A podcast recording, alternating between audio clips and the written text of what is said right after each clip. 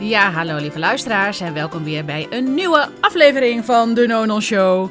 En eh, vandaag ga ik het hebben over leiderschap is niet gezellig doen. Ehm, want er was een gesprek dat ik had van de week met een van mijn coaches. En mijn, nou ik viel bijna, ik val dan gewoon van mijn stoel. Um, een van mijn coaches is niet een ondernemer, maar ze gaat het wel worden dat je dat weet als je luistert. Ze gaat het wel worden, want um, zij heeft. Uh, ze is in, in, nou ja, een jaar geleden, meer dan een jaar geleden, is ze burn-out geraakt bij een bedrijf. Um, heeft zelf het initiatief genomen om bij mijn deur aan te kloppen. Dus niet een coach aan te spreken vanuit het bedrijf. Maar zoals hij van nee, ik ga gewoon naar Eva. Um, en we hebben samen hebben we gekeken hoe kan je nou het beste herstellen van die burn-out, zodat je gaat groeien in jouw persoonlijk leiderschap. En wat ik dan meestal doe met mensen is, als je aan het herstellen bent van een burn-out, dan ga je eerst echt focussen op je energiemanagement. Uh, wat geeft je energie, wat geeft je geen energie? Um, fysiek kunnen ontspannen, um, maar ook dingen uitspreken, je grenzen stellen. Um, pauzes nemen, leren ontspannen, allerlei overtuigingen die daarbij in de weg zitten, die eigenlijk daarvan bewust zijn. Op het moment dat je ervan bewust bent, dan kan je die overtuigingen ombuigen. En nou, we hadden al heel veel werk gedaan. En na een jaar gaat ze weer bij een ander bedrijf werken. En dat was haar eerste werkgever nadat ze dus ziek... Uh, um, ze had trouwens ook geprobeerd om te reintegreren bij het uh, andere bedrijf. En het mooie is dat ze dacht, oh wauw, weet je, sowieso het hele sollicitatie, eh, de hele sollicitatieprocedure. Ik was super trots op haar. We hadden gewoon gesprekken, biertjes gingen we drinken. Want ik was heel benieuwd naar haar, maar ook naar hoe zij al die stappen dus zet. En um, zij is toen bij een bedrijf gaan werken uh, met de heel eerlijk ook aangegeven. Ik ben in een burn-out beland. En um, ja, daar ben ik van het herstellen. Jullie zijn mijn eerste werkgever. Mocht ik hier komen werken. Het uh, is een nieuwe rol, maar het lijkt me echt super tof. En um, nou, vol goede moed. Het was een soort van droombaan. Ze dacht echt, oh wauw, dat ik dit gewoon doe. Um, ze gaat dus vol goede moed gaat ze starten. En wat gebeurt er? De eerste dag en die weken daarop gebeurden er allerlei dingen die ze eigenlijk niet had verwacht. Want er was haar iets anders beloofd. Ze heeft veel meer werkdruk en weinig begeleiding om uh, te starten. En uh, de, de nieuwe rol, het nieuwe vakgebied, om dat onder het knie te krijgen. Dus na twee maanden denkt ze echt, fuck, dit is gewoon helemaal niks. Ik vind er geen zak aan, ik vind het niet leuk, ik wil hier niet werken. Um, we hebben zo over en weer gesprek. Ik zeg, ja, maar weet je, voordat je de handdoek in de ring gaat gooien, misschien is het een hele mooie uitdaging. Is dit jouw leerervaring, je speeltuin om nu je persoonlijk leiderschap een stapje verder te brengen? Kijk, je kan jezelf managen, je hebt goede gewoontes ingebouwd, je weet wat je niet wil, je weet wat je wel wil, je weet wat je energie geeft, wat je geen energie geeft, je kan wat duidelijke dingen uitspreken. Je stelt grenzen.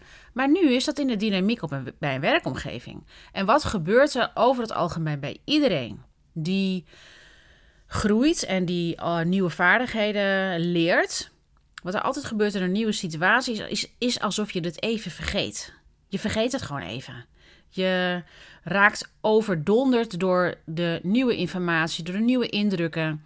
Nou ja, en als je daar weinig tijd voor hebt, of weinig tijd voor inbouwt zelf, om dat te processen, dan is het heel lastig om je leiderschap te gaan staan, in je persoonlijk leiderschap.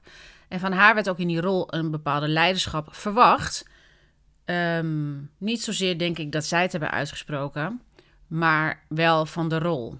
En waar ik, nou ja, dus um, voordat ik begin met waar ik dan van mijn stoel afval, um, zei ja, zo gaat het niet langer. Ik ga gewoon gesprek aan met mijn leidinggevende. Ze heeft dat supergoed voorbereid. We hebben het samen doorgenomen.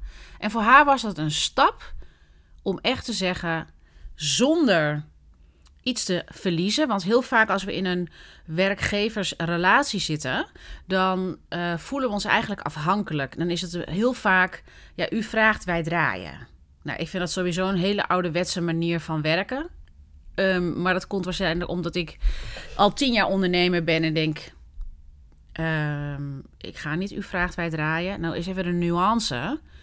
Dat is niet helemaal zo, want vaak is het zo dat als ondernemer en je bent een kennisexpert, een coach of uh, een consultant en uh, je hebt klanten, dan is het ook vaak u vraagt wij draaien. En daarin is het ook belangrijk om persoonlijk leiderschap te nemen. Maar vaak zitten we nog in een soort van dynamiek van ik geef en u ontvangt. Um, en er is niet zoiets als we zijn samen verantwoordelijk voor het resultaat. En dat is ook zo natuurlijk in werkgeverschap. En nou, ze werkt bij een geweldig bureau. Um, ik kan niet in details treden, want uh, ik wil het wel anonimiseren. Um, zij vertelt het verhaal. En wat er gebeurt is dat de leidinggevende eigenlijk niet haar. Het eerste wat er eigenlijk gebeurt is het deflecten. Ja, maar dit gebeurt als je onzeker bent. En als je vrouw bent, hè, dan ga je vaak onzeker zijn. Um, of dan gaan andere mensen niet zo fijn over elkaar praten. Ze had een aantal dingen echt aangegeven van dit, dit, dit, dit vind ik niet oké. En uh, ik wil dat je dat weet en ik wil ook dat je er wat aan doet. Want ik wil een veilige werkomgeving hebben waarin ik gewoon kan floreren, waar ik kan groeien, waar ik de tijd heb, waar ik al begeleid word um, in mijn rol, zodat ik ja, gewoon goed werk kan leveren. Uh, jullie zijn niet eerlijk geweest over deze, deze zaken. Ik ben wel eerlijk geweest over deze, deze zaken. En ik val dus dan op dat moment van mijn stoel als ik de reactie hoor van deze werkgever. Ik val letterlijk van mijn stoel. En dat, en dat is dat er eigenlijk weinig reactie is en dat er gedeflect wordt. Dus dat het niet wordt gezien als dankjewel dat je dit aangeeft en dat je de moed hebt om me dit dit met me te delen. Ik ga het laten bezinken en ik ga je actie op ondernemen. Dat is wat je als leider doet in een werkomgeving. Je neemt je, werk, uh, je werknemers neem je serieus. Je neemt ze serieus. Het is eigenlijk wat fijn dat er zoveel veiligheid is in deze omgeving of in die persoon zelf, dat hij dit soort dingen die akelig zijn, die we eigenlijk niet willen horen, dat die juist worden gedeeld. Want een veilige werkomgeving is essentieel, essentieel om productief te zijn. Essentieel. Niet alleen een veilige werkomgeving, het is ook belangrijk dat er structuur is. Dat er duidelijke verwachtingen worden geschept, geschapen, geschept. Um, dat mensen autonoom kunnen werken, dat ze hun resources hebben. Maar dat er ook kaders zijn en dat je wordt aangesproken op gedrag wat je niet tolereert op basis van jouw waarden en normen. Die jij stelt binnen jouw cultuur, binnen jouw bedrijf. Ik vind het verbazingwekkend, want wat er gebeurt. Kijk, ik als. Ik heb dit. En ik wil echt niet, um, hoe moet je dat zeggen? Arrogant doen. Maar in die tien jaar dat ik mensen heb begeleid, ofwel uh, in een leidinggevende rol, of, uh, of sorry, ja, in een leidinggevende rol of in een werkgeversrelatie. Er kwamen mensen naar me toe die mij betaalden uit hun eigen zak voor leiderschapsvaardigheden. Um, en en burn-out. Dat ze dus niet naar de coach gingen van het bedrijf, maar ze gingen dan naar iemand extern, omdat ze eigenlijk het bedrijf niet vertrouwden. Dus alles, ook alle acties van het bedrijf, ook niet vertrouwden. Dus ook niet de coaches die ze aannamen. Hadden, ze hadden zoiets, en dan ga ik een beetje te snel, want ik raak gepassioneerd. Um, de klanten die naar me toe kwamen, die hadden ze van ja, ik word niet gezien en gehoord en het is niet veilig. Dus alle keuzes die ze, die ze maken zijn niet veilig voor mij. Eén van de dingen die alle werkgevers eigenlijk echt gewoon meteen vanaf morgen moeten doen, is zorgen dat je een veilige omgeving creëert waarin um, mensen zichzelf mogen zijn. Ik ga even een slokje koffie drinken, want ik krijg een beetje kikker in de keel. Waar ik dus van mijn stoel afval, is dat werkgevers nog steeds niet helemaal hebben begrepen dat je een veilige werkomgeving moet maken. Oké, maar dan ga ik naar het volgende. Oké, dat, is, dat, is, dat is iets wat, wat belangrijk is. Nou heb ik dus deze coachie, die, zel, die zegt, weet je wat, ik, ik, uh, ik moet zelf aan de bel trekken. Dus die neemt leiderschap, verantwoordelijkheid en die zegt: Ik ga een extern iemand inhuren, want ik wil deze vaardigheden leren. Ik wil de vaardigheden leren dat ik in mijn waarheid kan staan. En dat klinkt allemaal heel erg uh, groot, Maar wat ik daarmee bedoel is dat je gewoon kan zeggen wat je dwars zit, zonder dat je bang bent dat daar repercussies voor zijn. Dat je belachelijk wordt gemaakt, dat er wordt zoiets wordt gezegd als: ja, ehm, dat heb je nu eenmaal. In het begin dan ben je vaak onzeker, er gaat veel energie naartoe. Of uh, ja, dat je je stoort aan die andere collega. Ja, soms hè, als mensen in de stress zitten, gaan ze roddelen over elkaar. Ja, daar kan ik ook niet zoveel aan doen. Sorry dat je daar niet zoveel aan kan doen? Dat heb je aan te spreken. Want mensen die roddelen over elkaar op de werkvloer, ben jij de leiding kwijt op de werkvloer. Je bent de leiding kwijt als mensen gaan roddelen over elkaar. En je creëert een hele onveilige situatie. Ehm, want een werkplek is niet alleen maar waar je productief bent, alsof je in een fabriek zit en je achter de computer alle taken uitvoert. Het is een ecosysteem en in dat ecosysteem gelden bepaalde waarden en normen. Um, je bent met mensen samen aan het werk. En dan is het belangrijk dat je dat vanuit bepaalde normen en waarden doet. En dat je dat doorvertaalt naar afspraken die je maakt. Um, zodat je in goed overleg en samenwerking met elkaar omgaat. En dat betekent dus ook dat je elkaar aanspreekt op gedrag wat niet past bij die waarden en normen. Um, ik heb van de zomer heb ik een heel mooi project mogen doen voor een bedrijf die accountability als een van de kernwaarden heeft. En ik heb uh, twintig mensen mogen interviewen. Ik deed daar een intake voor. Of een intake, ik deed een soort assessment. Uh, en het ging erom dat die accountability werd vertaald naar een definitie. En dat die definitie dan weer vertaald wordt naar allerlei andere dingen. Hoe kan je bijvoorbeeld zorgen dat die verantwoordelijkheid nemen, dat gedrag, dat je dat traint. Maar dat je dat ook uh, eigenlijk ja, beloont of afstraft. Hoe je dat ook wil doen in een bedrijf. Um, en ik heb er allemaal mensen over geïnterviewd, omdat ik het belangrijk vind dat iedereen zich daar gehoord uh, over voelt. En dat je dat dan, wat je doet, ook weer teruggeeft. Want je doet het samen. Um, ik ben een beetje van mijn apropos aan het raken. Maar waar het over gaat is dat je dus als werkgever, maar ook dus als ondernemer met personeel. je hoeft dus als werk, dan ben je werkgever. Alleen soms heb ik als werkgever heb ik die grote bedrijven in mijn hoofd. Het is essentieel om een veilige werkomgeving te creëren en dat je dus eigenlijk ook je eigen emoties en gevoelens ook kan parkeren. Want wat ik heel veel mensen zie doen, is dat ze hun eigen emoties en gevoelens projecteren op anderen. En wat ik daarmee wil zeggen is, als jij onmacht voelt, of als je voelt, oh kut, um, dit hebben we lastig gedaan.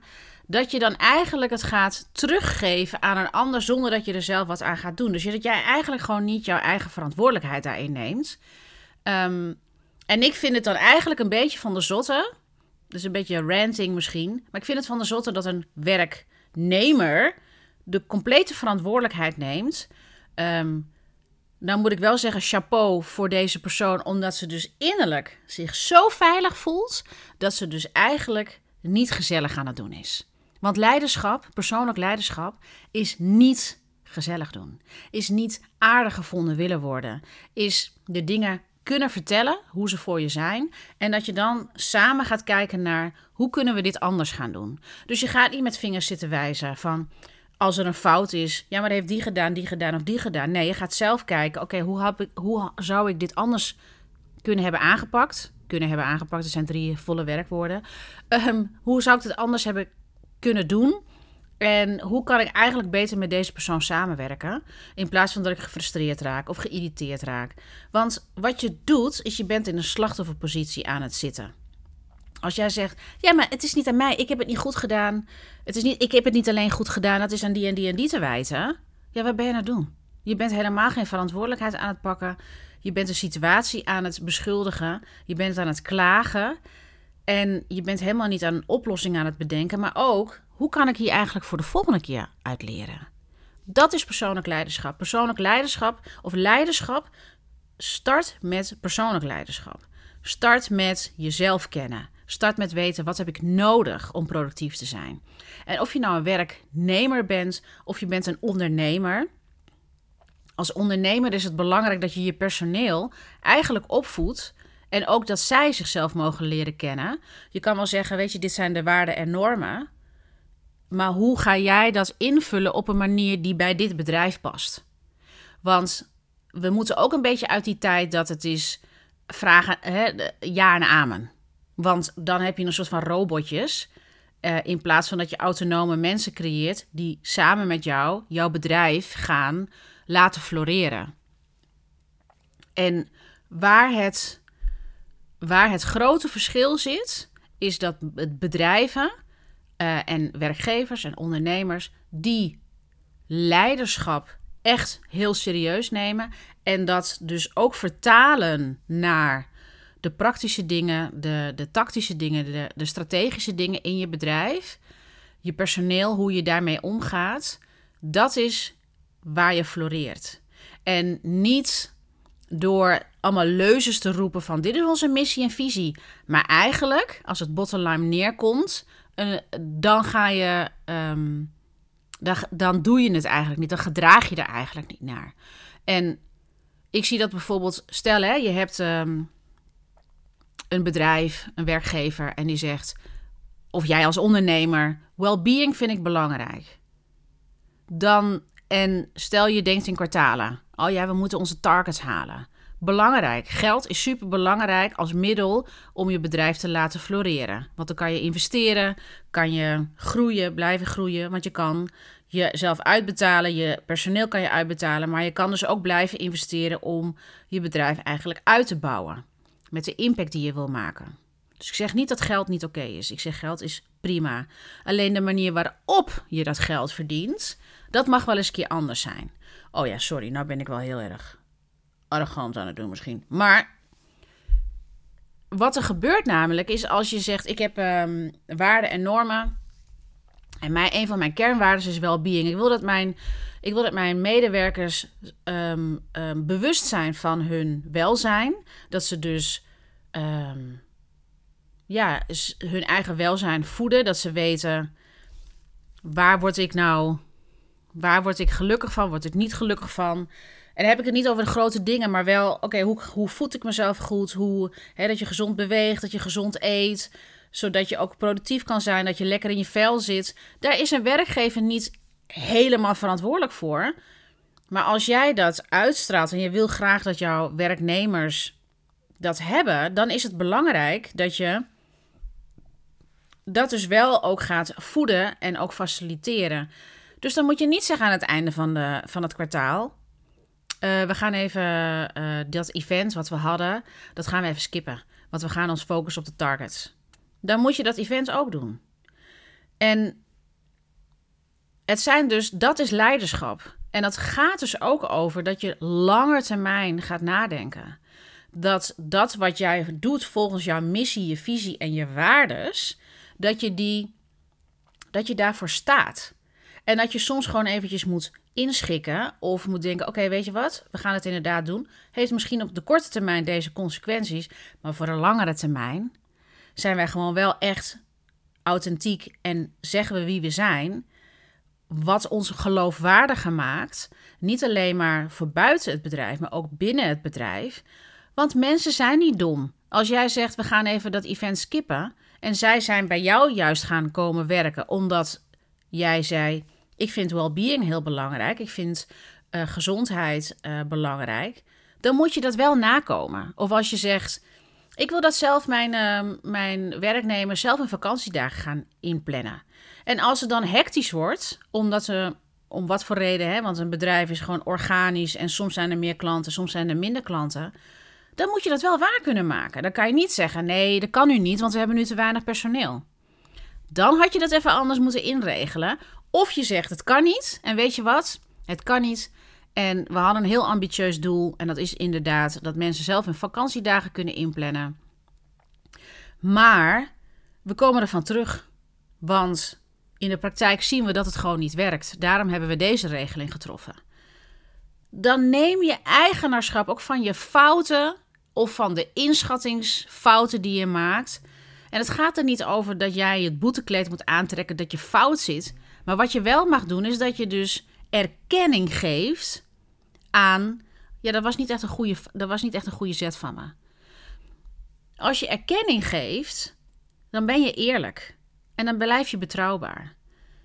Alles dat wat je niet erkenning geeft en dat je gewoon eigenlijk je eigen gelijk wil hoog houden, zorgt ervoor dat mensen je niet vertrouwen. En dat ze dus ook niet zich veilig voelen. En dat ze niet helemaal zichzelf durven te zijn op de werkplek. En ik heb het niet over dat je jezelf moet zijn, dat je helemaal je vrolijke, uitbundige jezelf moet zijn, of weet ik veel wat voor een persoonlijkheid je hebt. Ehm, dat je dat ten volste altijd maar moet kunnen, uh, kunnen uh, laten zien. Dat, daar heb ik het niet over. Dat mag.